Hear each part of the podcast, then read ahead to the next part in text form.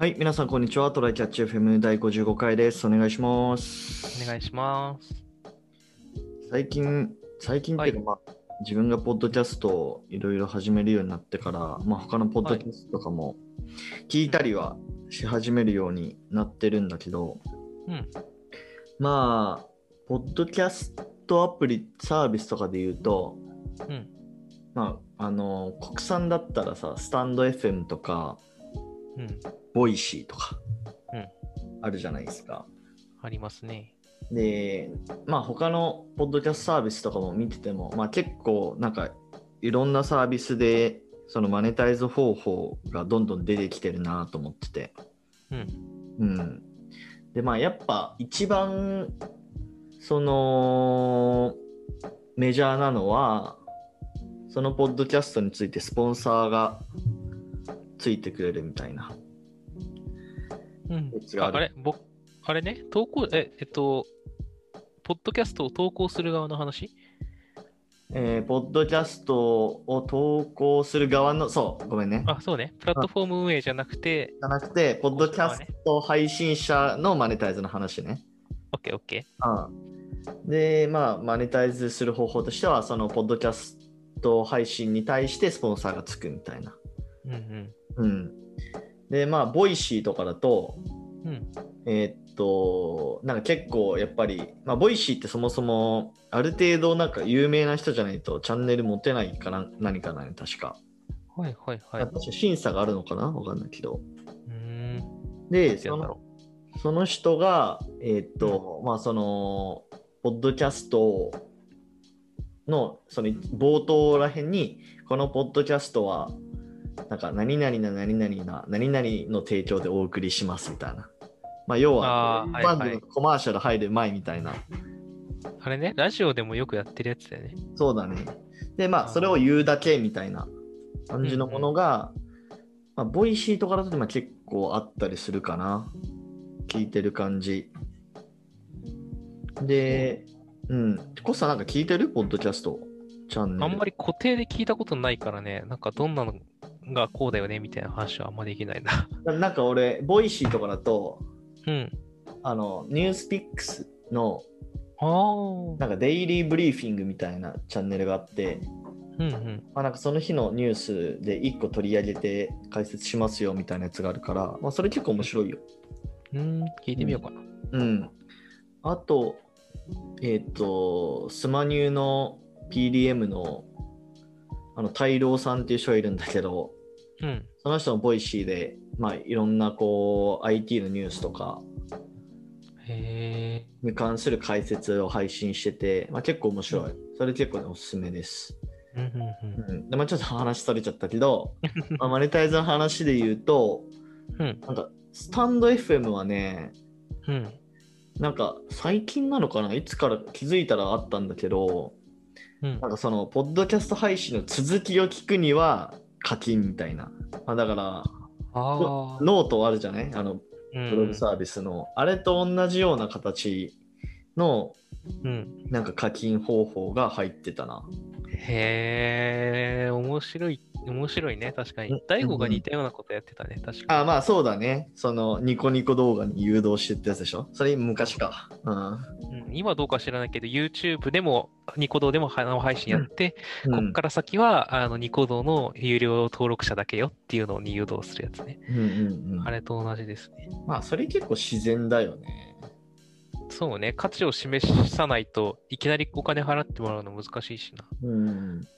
まあでも、そうね、今俺が見て、聞いてた中で、あ、こういうのがあるんだと思ったのはその2つかな、基本的には。まあでも、ポッドキャストってまだまだ全然マネタイズ方法が確立されてないフェーズではあるんだろうね。そうだね。なんか、割とさ、いろいろ、なんか通信もガンガンできるようになったおかげで、動画の広告が増えてるじゃない。はい、だか、ら、音のみの広告ってちょっと減っちゃってるだろうから、なんか YouTube みたいに広告入れてマネタイズとかもまだ難しいのかな。なるほど。うんなんかね、まあ俺前、ポッドキャストのなんかマネタイズ方法ちょっと調べてて、面白いなと思ったのが、なんかポッドキャスト内の CM って、あの動画の CM とかよりなんかその、頭に残る率が高いらしい。あー、へえ、なんでだろう。想像の余地が残るからな。潜在意識に刷り込まれるのかなわかんないけど、まあ、けどポッドキャストって結構ながら聞きとかしてる人が多いから、なんかその過程でなんかいつの間にか刷り込まれるみたいな動画とか見てるともう動画に集中してるからあこれはもう広告だってなってなんか多分意図的に排除してるのかな自分の脳からうんそうだね。うん同じテンションで、本本ちゃんの番組を聞いてるのと割と同じテンションで聞けるのかもしれないね。そうそうそうそうだからまあそういう意味ではなんかそのポッドキャスト CM のなんか成長余地ってまだまだあるよねみたいなことをなんか言ってる記事を読んだ気がするね確かにね。あとはなんか、あの店の店内 BGM とかもそうだけどさ、なんか耳に残しに来るやつとかあそうそうそうそうなんかそこに全力注ぐから、あの音楽が強いやつ使うかもね。音楽とか、キャッチフレーズとかね。うんまあ、あと、まあ、確かになんかその、俺がその今さっき言ったスマーニムの,、うん。あの太郎さんって、まあ、ほぼ毎日ポッドキャスト配信してるのよ。ほうほう。で、俺結構ランチに行くときに、そのポッドキャストを聞くみたいなルーティン化してて、うん。で、そこで毎日、あの転職サイトグリーンのなんか宣伝をしてるのね。へえ。だから、なんかそのルーティンの中にそのグリーンっていう名前が聞くの、グリーンって名前聞くのが、もうなんか刷り込まれてるみたいななるほどね。状態になってて、まあ、だから、まあ、YouTube んだと、まあ広告って要は、ね、そんなこう毎日聞くってことはあまりないよね。そうだね。しかも YouTube ってさ、何かの動画を見てるときに流れるだから、まあテレビの CM もそうだけど、その番組を見てるときは、こんな CM あったなって思い出すけど、その時だけじゃん。そうだねでも。そうだね。今のだと生活に溶け込んでるから、昼飯を食うときに思い出すんだよね、きっとね。そうそうそうそう。っていうのが強いかもしれないそういうとこなんだろうなと思ったね。うん。確かに。はい。まあそういうちょっと、まあ、僕らはまだまだ全然マネタイズなんて程遠い話ですけど、まあそういうこともが広がっていけばね。ああるんだなと思った雑談 でした。ははいい。えーっと、今日の本題がですね、えーっと、これ、コスダ持ち込みネタですね。そうっすね。うん。あの仕事で書いてる設計書、どんなじ感じで書いてるっていうのをね、ちょっと比べてみたいなと思いましてですね。そうだね。うん。もともとその僕らは同じ会社にいたので、ではい、あの、外資系の、まあ、IT コンサルっていうかね、僕らがやってたことは実質 SIR にも近い、うん宮地はちょっとコンサルよりみたいなことをやってて、で、あの、なんだろう、一時期僕と宮地が一緒にいたプロジェクトは比較的緩めだったから、そうね。なんか、ちょっとふんわりした設計書でもよかったんだけど、うん割と多くの金融とかのとこはね、結構かっちりかっちり書いてて、はい。あの、ななんだろう、もうだいぶ要件定義書の段階から細かい定義があって、それに応じた内部設計書、基本設計書があって、うんで、さらにそれを詳細化した外部設計書、詳細設詳細設計書があって、で、なんか、まあ、あの、なんかインフラとか、なんだろう、ソリューションアーキテクチャ的なやつとか、なんかそういう部分も結構ガチ、がっつり書いてある。で、なんかデータの要件が、どデータは何年に1回、なんかアーカイブしてどうこうとかね、いろんなことが書いてあるというのがあるんだけど、でしかもそれが結構、ワードとかエクセルとかで、なんか、みちみちに図とかをつけたりして、うんで、なんか表がびっちりついてて、みたいな感じで書いてますと。はい、はい。っていう感じだったんだけど、うんその、なんだろう、宮地が今いる、あの、ななんていうの、メガベンチャー、ウェブ系メガベンチャーみたいなところだとエクセルとかで、なんかガチガチ書くってことしてなさそうだなと思ってね。まあね。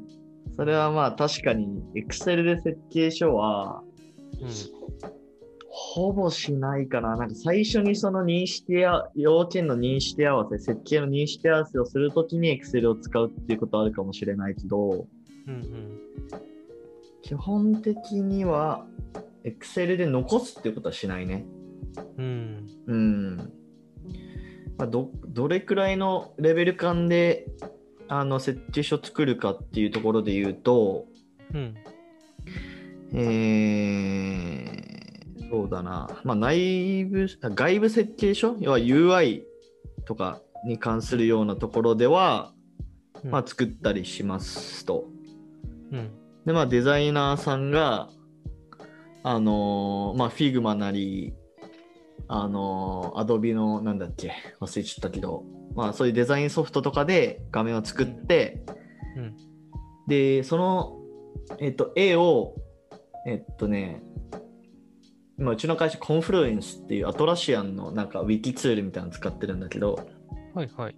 まあ、それにペッて貼って、で、まあ、その横に、まあ、ここここをクリックしたらこういう挙動になるみたいなのを文章で書いていくうんうん。っていうのが、まあ、外部設計書になってるかな。うんなんかさ、うん。あ、あ、ごめん。えっ、と、このパた、ここの段階聞いちゃおうかな。あ、ぜひのぜひ。うん。ごめんね。えっ、と、外部、割とさ、その SIR とかが書くやつって、そうのんタイミングでステータスごとにこんな動きをしてみたいなのがさ、結構細かく書いてあって、なんかうんうんそれがそのままテストに落ちるみたいなことがあるイメージなんだけど、はいはい。そこまで細かく書いてる？まあ、結構書いてるよ、細かく。まあ、その内部設計書はなんかあんまり作んないから、うん。その分ちゃんと UI でどういう挙動をするかっていうのは事細かに書いてるかな。なるほど、なるほど。うん。で、内部設計は、うん。えーっとね、まあ、これもちょっとなんかいろんなパターンあると思うけど、まず API 設計書は結構作ってたりします。うんうん、うん。これもこれを内部設計書というのかなわかんないけど、どっちだろうね。なんか、プロジェクトによるね。どうんどっちかは。で、えっと、まあ、その API 設計は、えっと、まあ、スワッガーとかで自動生成してるっていうか、うんうん。えっと、あ、違うな、スワ設計書からコードを自動生成してるのかな？だから。ああ、そう、なんか、いや、先に組むんだと思ってちょっと聞いてたけど、ごめんごめん。間違えた間違えた。だから、スワッガーっていう、まあ、ツールがあって、うん。まあ、そこにこういう API のエンドポイントがあって、それぞれどういうそのモデル、モデルというか、あのオブジェクトが返ってくるかみたいなのを、まあ、YAML 形式なり JSON 形式なりで定義して、うん。で、まあ、それを、まあ、その、えっ、と、型ファイルにうん。書き起こす。プラス、まあ、その Swagger UI ってやつがあるから、うん。まあ、その設計書っぽく見れるようなものに落とし込んでるっていうのが、まあ、よくあるやり方だよね。そうね。なんでそれだとうん、自動生成してるっていう感じ。かめんどくささもないし、漏れも出、てか人的ミスがそこで出ないからいいよな。うん。だからまあそれ自体がもうなんかテストにもなったりするしね。うん。うん。で、あとは、まあそのインフラ設計書というか、あの、アーキテクチャ図みたいなのはもちろん作りますよ。その、どこと、その、例えば GCP のなんかクラウドストレージを使っててとか、で、それと何が通信しててとか、うんうんで、なんだっけ、その VPC がどうのとか、まあそういうよくあるやつ。うん。うん。うん。ああいうものはもちろん作ります。なるほど。うん。ちなみに要件の段階というかさ、こんなことがやりたくて、あの、うん。こういう機能が、あこういう操作ができる、できないと、できるべきです、できるんですみたいなのが、うんもう最初の時点のやつで、なんだろう、と、誰かが決めて何かのファイルの形に起こすのうーん、そうね。俺がよくやってるのは、まあだから最初、その UI のモックを作る感じかな。モック自体は、えっと、なんだっけ、ドロー IO っていう、あはいはい。あの、まあ。こうラフな、こう、なんて言うんだろうな。まあまあ、パワポみたいなツールですよ。いろんなオブジェクトを置いたりできて、ER とかも書けるよね。うん。で、それで簡単な UI 作って、うん。まあ、ここここはこういう動きしますみたいなのも、その横にテキストで書いてある。まあ、だから、内外部設計書のプロトタイプみたいなの作るのかな？うーんそのユースケースとかさ、うん。あの、なんだろう、こう、えーすこういう、この人がこういうことができできないといけできるみたいなのが、それここに書かれるの。まあ、そこで結構、その、関係者と合意を取るみたいな感じだね。今のところは。まあそれはちょっと最適なやり方かどうかわかんないけど。うんうん。まあでもやっぱり実際に UI がある方がすごい議論はしやすいかなと思なるほど。ウェブ系っていうところのなんか強さみたいなものがそこにはありそうな気がするな。うん、まああと実際にもう HTML、CSS で組んじゃって話すっていうのもたまにあったりするかな。うん。ある程度イメージが固まってるんであれば。やっぱりだいぶ違うね。なんかこう SIR 的、うん。あの進め方っていうのと。俺も1年、え、1年生じゃない、新卒1年目の時のさ、一番最初の金融プロジェクトさ、うん。なんかそのプログラミングの処理を、なんか Excel とかで書いてたもん。ここに、最初、しょそうが入ってみたいな計とかね。そうそうそもうあれ結なんか、う。うん。すごいよね。だってあれもうなんだったら Java で書いてそれ起こした方が そうそう早いまである。それからもうコード書けよって思っちゃうよね、あれ。そう。で、なんかそこでさ、プログラミングとして頭の脳内コンパイルをミスってたので、あの、うんうんかなんか設計書から書き直しつつになるじゃん、あれ。恐ろしい話だよな。あれは恐ろしい話だよ、本当に。うん。まあでもやっぱりお客さんが SIR とかだとお客さんがねこの流度で書けみたいなことを要求してるパターンがあるからね。そうね。てか、フェーズを進むのに承認をしないといけなくて、うん。うんで承認をしたら、あして合意を取ったら、それ通りに作るよねっていうのを一回決めるから、うんうん。あの決め決めるっていう動きを取ってるから、そうやるし、そうなから手戻りが大変っていうのになるから、なんかお互い苦労してるよね、あれね。なんか。あーなんかさ今話して思ったけどそういう意味ではなんかうん、うちは結構なんか作ってからうん。設計書にするみたいなパターンまあまああるなやっぱ。ああ、てか、僕と宮地が一緒にいた、あの、最後の方のプロジェクトさ、宮地の。うんうんうんあそこも地味にそれに近かっそういう経路あったかもね。うんうんた。とりあえず作ってから考えるぞみたいな。そうそうまあもちろん大枠では例えば API こういうエンドポイントが必要ですとかこういうモデル返しますみたいな大枠でのあれはあのまあ最初に作るんだけどうん。それを実装するためのなんか処理はもう個々のエンジニアに委ねられるみたいな感じじゃないかな。そうねうん僕も夜間ば夜間動作の、A まあ AI チームというかね、バックエンド分析チーム、同じプロジェクトでやってたけど、そこもお客さんとこういう分析をして、こういうあの示唆を得得ましょうみたいなとかはやる、パワポでやってたんだけど、うんなんだろう、実際、実装とかは個々に委ねられてて、その後のなんか、に書くみたいな。のがあったもんね。まあ実際書いてみないとね、何とも言えないからね、本当に。あそうだよね。UI はも、UI も書いてみないと分かんないし、分析も書いてみないと分かんないからね。それでなんかあ書いてみて、あやっぱこっちの書き方の方が良かったな。で、そこでもうすぐ変えるんじゃなくて、一旦設計書に立ち戻ってここ修正して、で、また戻ってくるみたいなこと、超無駄じゃない？多分。ね。うん。多重下請け構造じゃないとやらないよな、それはっていうそうだことでね。まあ、だからやっぱり、うん、書いてみてあこの実装方法がベストだなってなったやつを最後にドキュメントとして、まあ、それがイコール設計書になると思うんだけどうん。書き起こす、でまあ、むしろその全てのしかも処理が書き起こされてるんじゃなくてちょっと複雑なところだけなんかウィキとしてなんかドキュメント化されるみたいなパターンが多いような気がするな。そうね。なんか逆にシンプルなところとか、うんあの自動で全部出てくれればいいのになって感じはするよ、ね。そうそうそう。シンプルなんだからっていう。うんあーやっぱり結構違いはありますね。あの、なんか SIR と Web 系ベンチメガベンチャーはね。個人的にはあんま設計書、まあ、詳細なやつはね、そこまで意味ないような気はするけどね。そうね。なんかただなんか、急に人がいなくなった時とかにね、どうやるんだっていうところとか、過去のことを忘れてしまった時に、うん、なんか、行動を読んで思い出しづらい単位とかね、さっき言った複雑な、ここと絡んでるんですよみたいなところとかは残しときたいけど、なんか、そこの基準が人によって曖昧になるのが怖いなっていうまあね、ところだよねで。も俺が、俺の経験があのないだけなんかわかんないけど、俺設計書だけ見て理解したことってほぼない気がするんだけど。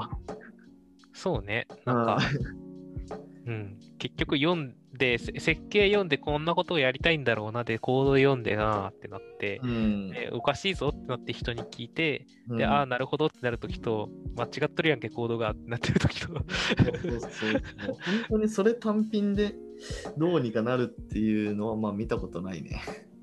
そうだね。だから、どこまでを設計に書くか、で、どこまでをコードで見を見ればええやんにするかみたいなのは、やっぱり、なんか、ある程度、ベストプラクティス的なの欲しいよなっていう思いがあるよね。あのそういう本とかもたくさんありそうだけどね。俺全然読んでないけど。もう宗教戦争とかケースバイケースの あれになりそうで、なんとも言えないけどね。ちょっと、なんか自分の中での基準とかね、作っていけるといいっすな。まあでもこれは本当に永遠の問題ですよね。そのシステム開発チームにおける。そうね、今ントがのない設計書がないって。コーディングを、あ、でなんかプログラミングっていう形でやっていく、コーディングっていう形でやっていくと、もう絶対に起きることだよね、正直ね。そうだね。なんかそこからめちゃめちゃすごい設計書を完璧に起こせるようなうん AI とか作ったらまた話が別。で、そうじゃないんだったらもう最初からコーディングの形、プログラミングの形が変わる。もう設計に落とせる前提のなんかもうノーコードみたいな感じで出すかどっちかだよね。うんじゃないと今の、今のやり方だと絶対無理だよねっていう感じがする。最初に全てね、今後実装するものを書き起こすまあ難しいよな。そうね。あれは契約形態の歪みによって発生、との、なんか、ね、発生してるものであって、あれがプログラム、なんか、ななんだ、プロジェクトを進める上でいいやり方ってわけじゃないからね。契約上そうなっちゃって、そうやらざるを得ないだけっていうか、だからま PDCA でやろうとかっていう話になるんだよね。あの、あらかじめそこで契約すんのやめようぜ、歪むからっていうね。まあそこら辺もちょっとね、まあ常にベストな方法を模索しながらちょっとやっていきたいですね。そうですね。またなんかいい方法とかね、見つけたらお互い報告しましょう。はい。ぜひぜひじゃあ今日はこんな感じで終わりましょうか。はい。はい。じゃあありがとうございました。ありがとうございました。またね。